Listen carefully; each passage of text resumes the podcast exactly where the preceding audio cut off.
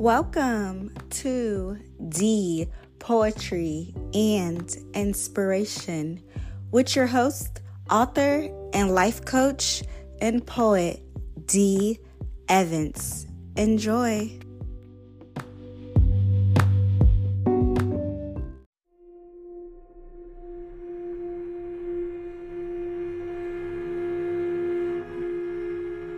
Modern day devils.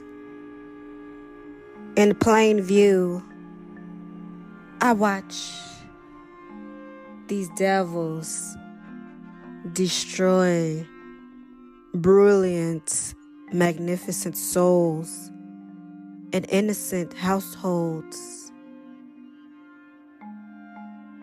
on a basis of daily. From guilts of their past, disguising as a life savior, targeting the weak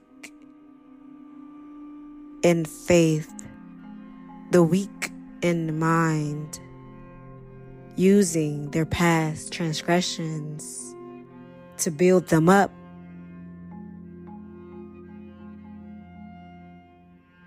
To have total control over their souls, as if they are the one true king of this earth.